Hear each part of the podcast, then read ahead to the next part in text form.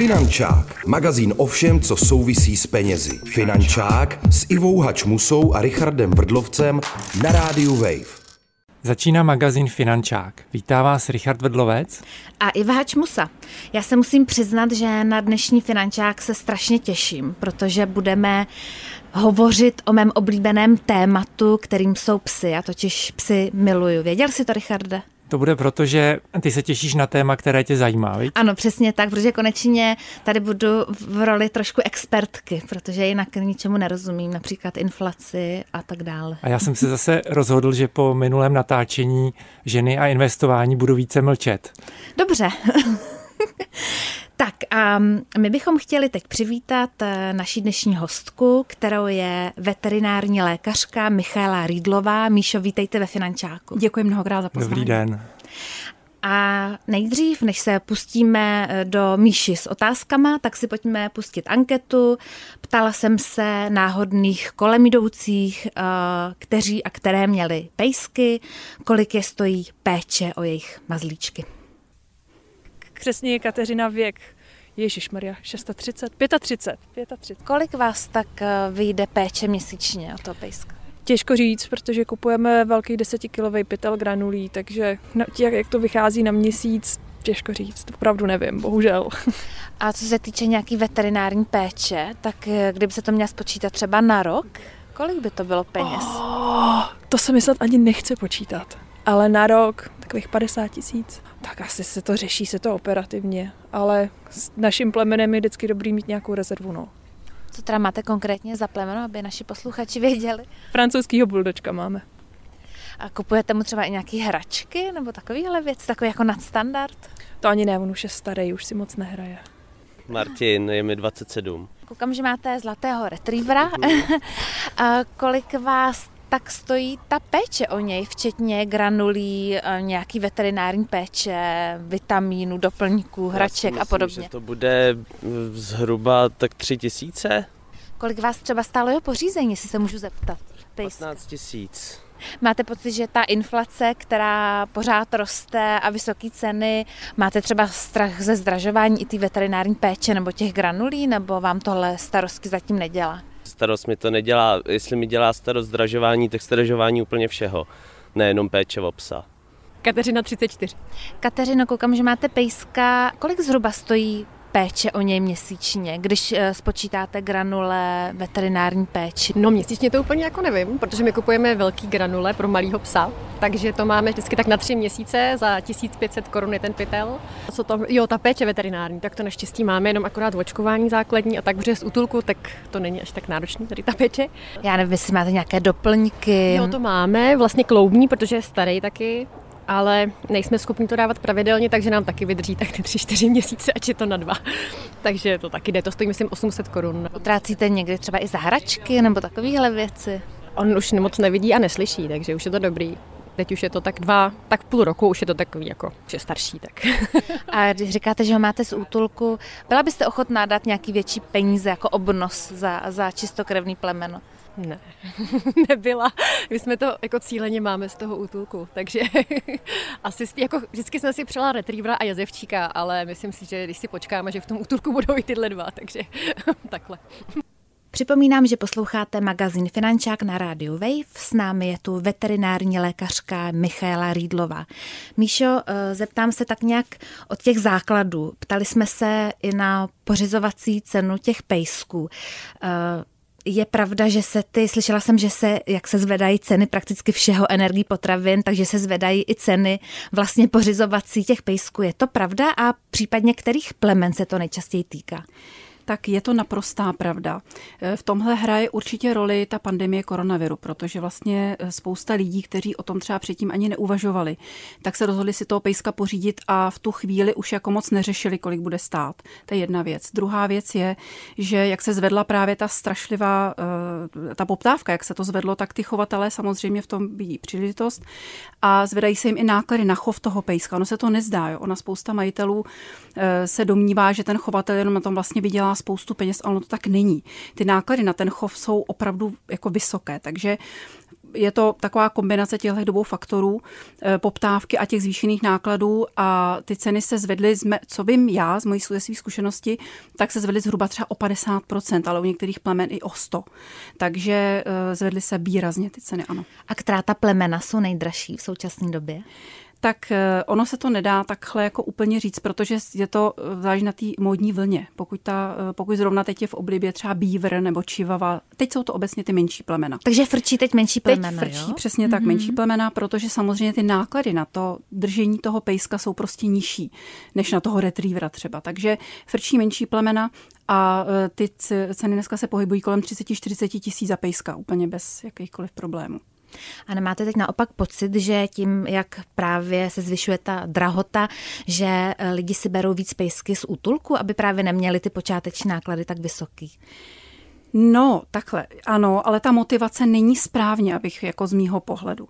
E, protože pejska z útulku si, přesně jak tam v té anketě říkala ta paní na konci, tak z ní jsem měla spíš pocit, že to nebylo kvůli penězům, ale že prostě měla vždycky zvíře z útulku, čili ona jako se snaží spíš e, dělat dobře těm zvířatům, čili ona se ujme zvířete z útulku.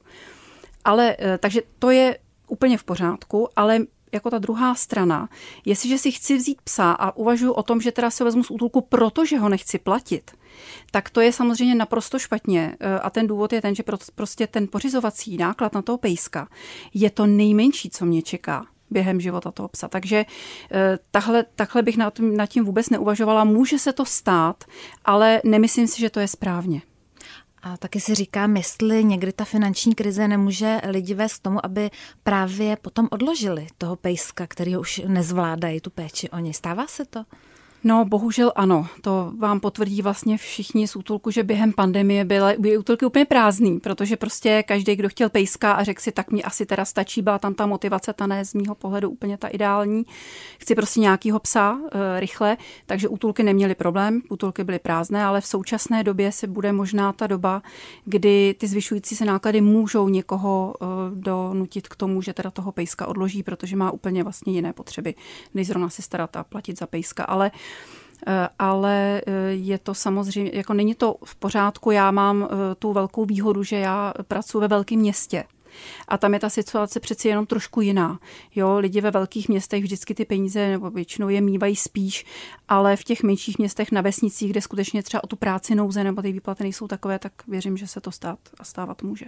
A ku podivu mě by něco zajímalo. Mě by zajímalo, jestli na tu situaci nedostatku plemen, psů, populárních plemen, zareagovaly ty chovné stanice a třeba um, vlastně produkují, da, já nevím, jak to správně říci, více, více množství pe, eh, pejsků? Eh, to je zajímavá otázka. Eh, ono, ono samozřejmě, pokud je to solidní chovatel, který se snaží ten chov vést tak, jak má, to znamená podle těch pravidel, podle, aby ten pes, aby ty psy jeho byli spokojení v pořádku, štěňata zdraví, ideálně bez vad, tak to tak jako úplně nejde takhle udělat, protože to by musel teda těch fen mít spoustu a to už to ty solidní chovatelé většinou nemývají. Ty většinou mývají ty dvě, tři feny, eh, protože oni musí objíždět výstavy, musí mít veškerý vyšetření. Ono dneska, ta genetika není vůbec levná, jo, tyhle ty vyšetření, takže to takhle úplně není. A to, co vy se, na co vy se ptáte, tak tohle bohužel je otázka množíren. Takže ty samozřejmě na to reagují, to jsou, asi bychom, ale asi bude většina posluchačů vědět, co to je množírna, to je v podstatě někdo, kdo množí populární plemeno, aniž teda to plemeno, aniž má teda ty pejsky schválené k chovu a prostě jenom produkuje ty psy. A jak to může udělat, když vždyť hmm. taky má jenom určité množství fen? Ne, ne, ty mají třeba 30 fen třeba 20-30 fen a na těch točí ty štěňata. To jako už je opravdu, to už potom je to v zásadě jak, hraniční. Jak můžou ale zvětšit to množství těch štěňátek? E, protože si dováží z ciziny zvířata, dovezou z další Polska, z Maďarska, dovezou štěňata, přesně tak. Ty nechají vyrůst a samozřejmě optimální, když ten pejsek nebo ta fena aspoň zhruba vypadá jako to plemeno. Ono bohužel se pak často stává, že uh, jim vyroste těm majitelům, který si vlastně za jenom o něco málo levnějšího pejska koupí od takového množitele, tak jim vyroste něco úplně jiného, ale tak to už je potom samozřejmě zase jiná otázka. Jak vlastně poznat, když si pořizují pejska, že opravdu není z množírny?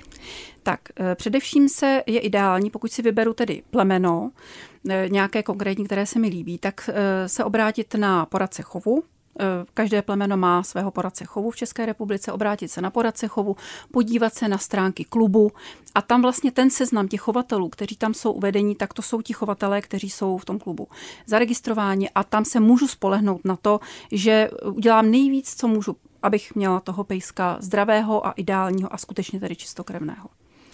My se teď dostáváme pomalu, eh, nebo ráda bych se dostala k těm nákladům, protože eh, to je hlavní téma dnešního finančáku, kolik vlastně péče od takového pejska stojí. My jsme tam v té anketě slyšeli takový rozptyl vlastně, že eh, ten anglický buldoček veterinární péče stojí 50 tisíc, pak tam někdo odhadoval péči o retrievera na 3 tisíce. Jaký je nějaký váš takový odhad, kolik stojí vlastně ten pejsek za měsíc?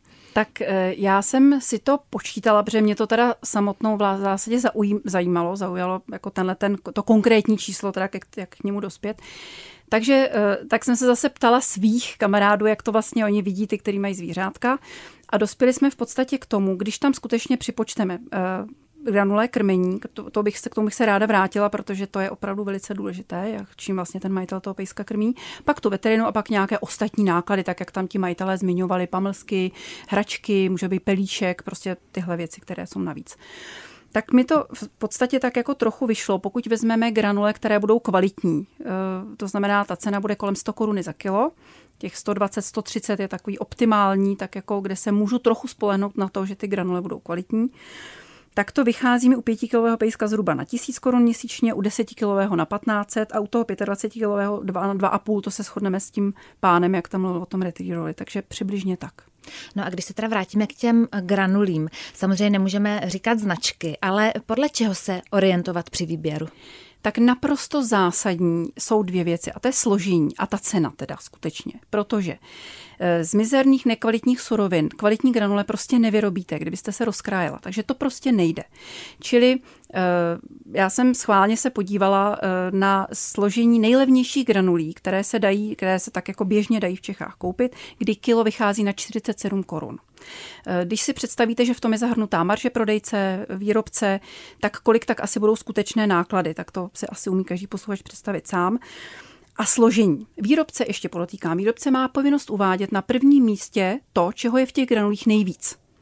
A pak postom se stupně podle toho, jak ten, vlastně ty suroviny e, jsou e, k té nejnižší. Takže tyhle granule mají na prvním místě obiloviny, maso a výrobky živočišného původu, s minimálním 4% drůbežího, vedlejší výrobky rostlinného původu, oleje, tuky, kvasnice, minerální látky.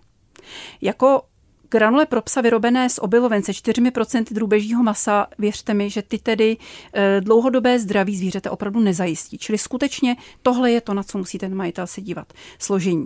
První místo musí vždycky maso. Možná by se z toho psa stal časem vegetarián. Ano, to je dost možné. Ono v zásadě tady v tom složení nic jiného nezbylo, ale to je, e, není v pořádku. Já musím rovnou říct, že já nejsem příznivcem vegetariánských granulí a to z toho důvodu, že pes je masožravec lomeno všižravec, takže prostě vege granule za mě ne. Ale v zásadě máte pravdu se 4% masa, to tak nějak by asi tak dopadlo. Na druhou stranu, když se podíváme na složení e, granulí kvalitních, kde tedy cena, e, ona se může pohybovat do 200 za kilo. Bude 134 korun za kilo, tak eh, tam vlastně začínáme na 26% drůbežího masa. Eh, hovězí maso 7,8, rybí maso 5,4, výtaže z, z, z mořských eh, mušlí a pak jedeme prostě spoustu zeleniny, různého ovoce, klíčků a tak. To už to bychom tady byli hmm. do zítra. Čili chci tím říct složení a cena. Mm-hmm. Je cestou tomu pejskovi vařit, koupovat třeba nějaký levný maso a podobně? No, na to se majitelé ptají, ale v zásadě není, protože povězte mi, co je levné maso dneska. Dneska levné maso v podstatě není nic, čili e, není to úplně cesta. E, spíš to je tak, že to vaření vás vždycky vyjde dráž. Když tomu započtete suroviny a do toho ten čas, který to musíte věnovat na nákup, vy to musíte skladovat někde. A ještě smrad v kuchyni, podotku. No, tam měla dobrmany a tam to vždycky moc hezky vonilo, když Přes, dělala maso. Přesně tak. E, takže vlastně vy musíte myslet na spoustu věcí a ta nejdůležitější, nejdůležitější ze všeho je, že to není tak, jako že řeknete, tak jako dneska mu dám třeba to jedno prso a pak třeba to dvě lžíce rej, že on to bude dobrý. Ne, ne, ne, jako když chcete psa vařeným, vařeným anebo syrovou potravou, to je teda ještě další varianta, to jsou dvě různé věci, vařená a syrová, tak musíte velmi pečlivě si umět uh, spočítat a zvážit, uh, kolik vlastně ten pes, ten váš konkrétní pejsek musí tam mít. A musíte do toho přidat doplňky, musíte opravdu energetickou potřebu znát, jako to vůbec není legrace. A když to teda člověk uh, zvládne a rozhodne se psovi vařit, je to pro něj lepší, pro toho psa? Eh, nemyslím si to. Bude to mít radši, bude mu to určitě chutnat. Eh, bude pro něj stoprocentně lepší, když bude majitel vařit, než když bude kupovat granule za 47 korun. Ale pokud zvolí eh, kvalitní granule a tomu pejskovi budou chutnat a budou jako pro něj optimální, tak to si nemyslím, že by to bylo lepší jako pro ten organismus a pro zdraví. To ne. Bude mu to víc chutnat. A nevadí, že to má vlastně pořád suchý, to jsem si říkal já. Ono, upřímně řečeno, je hodně málo majitelů, kteří dávají jenom suché skutečně.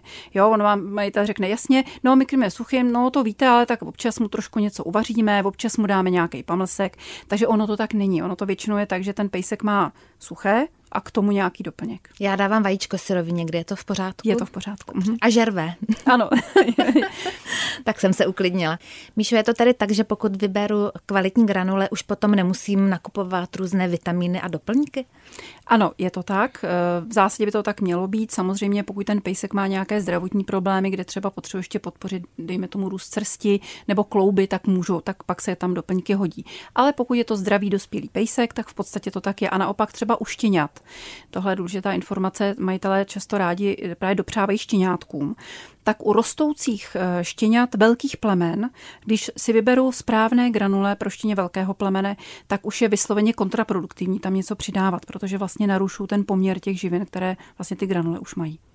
Teď pojďme k ceně té veterinární péče. My jsme tam slyšeli v anketě, že tam jedna eh, slečna nebo paní eh, odhadovala, že vydá 50 tisíc korun ročně za veterinární péči o anglického, ne, pardon, francouzského buldoka.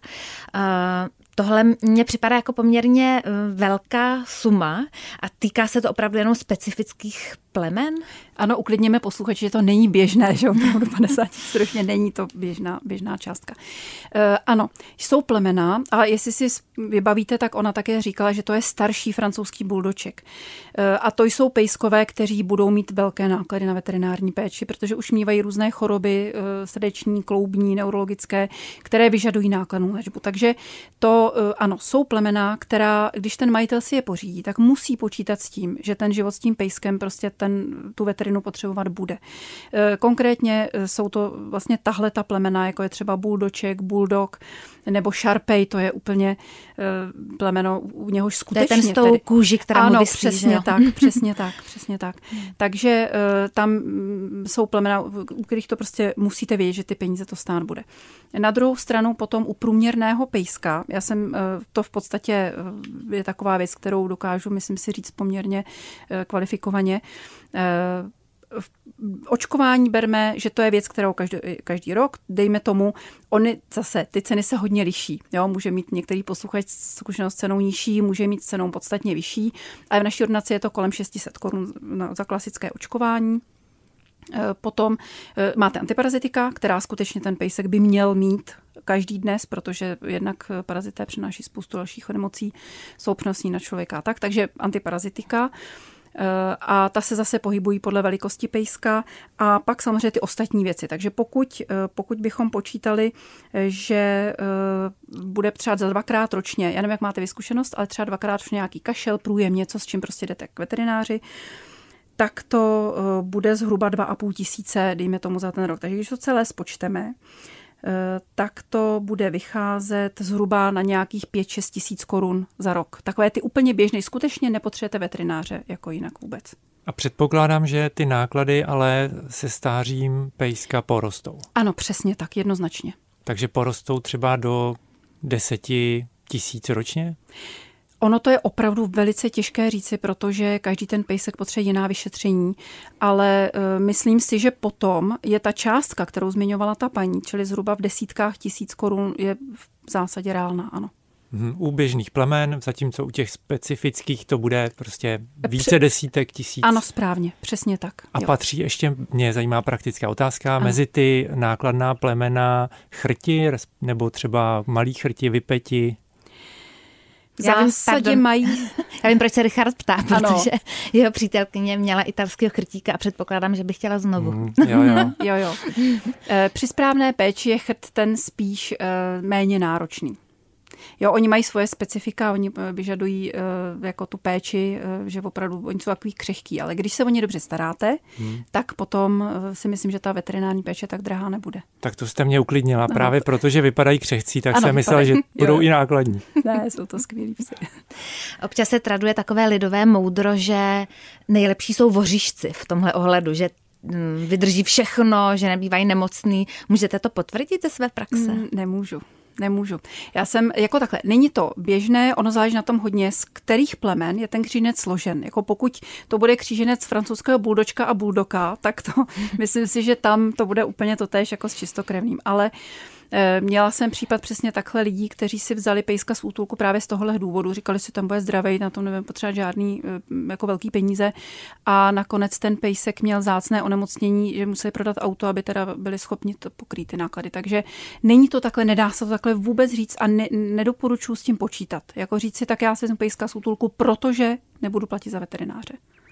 Ještě před začátkem vysílání eh, jsme se bavili, Míšo, spolu o takovém tématu, které úplně nesouvisí s penězi, ale přišlo mi zajímavé. Říkala jste, že v poslední eh, době, poslední dobou řešíte ve své ordinaci pokousání, že zkrátka pejsci jsou nevychovaní, že někteří majitelé je nezvládají. Proč to tak je?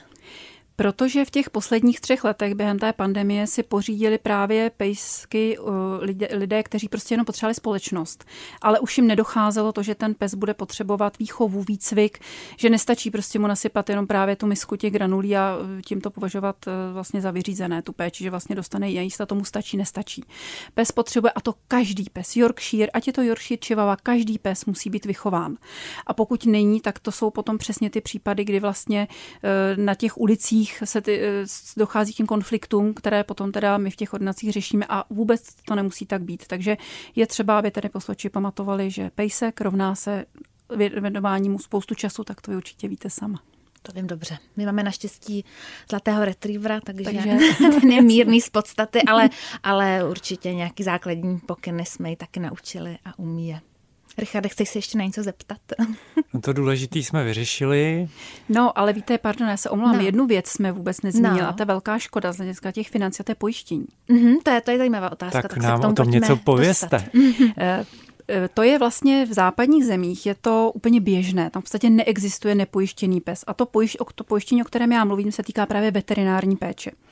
Eh, v podstatě vy toho pejska pojistíte, ideálně samozřejmě čím dřív, tím líp a potom ta pojišťovna vám kryje buď to všechny, anebo většinou velkou část těch nákladů na veterinu. A e, většinou nekryje prevenci, nekryje očkování, nekryje preventivní operace, ale e, to, je, to jsou náklady, s kterými počítáte. Ale ty náklady právě, s kterými nepočítáte, a to jsou ty vysoké náklady při nemoci, ty se ty kryté jsou.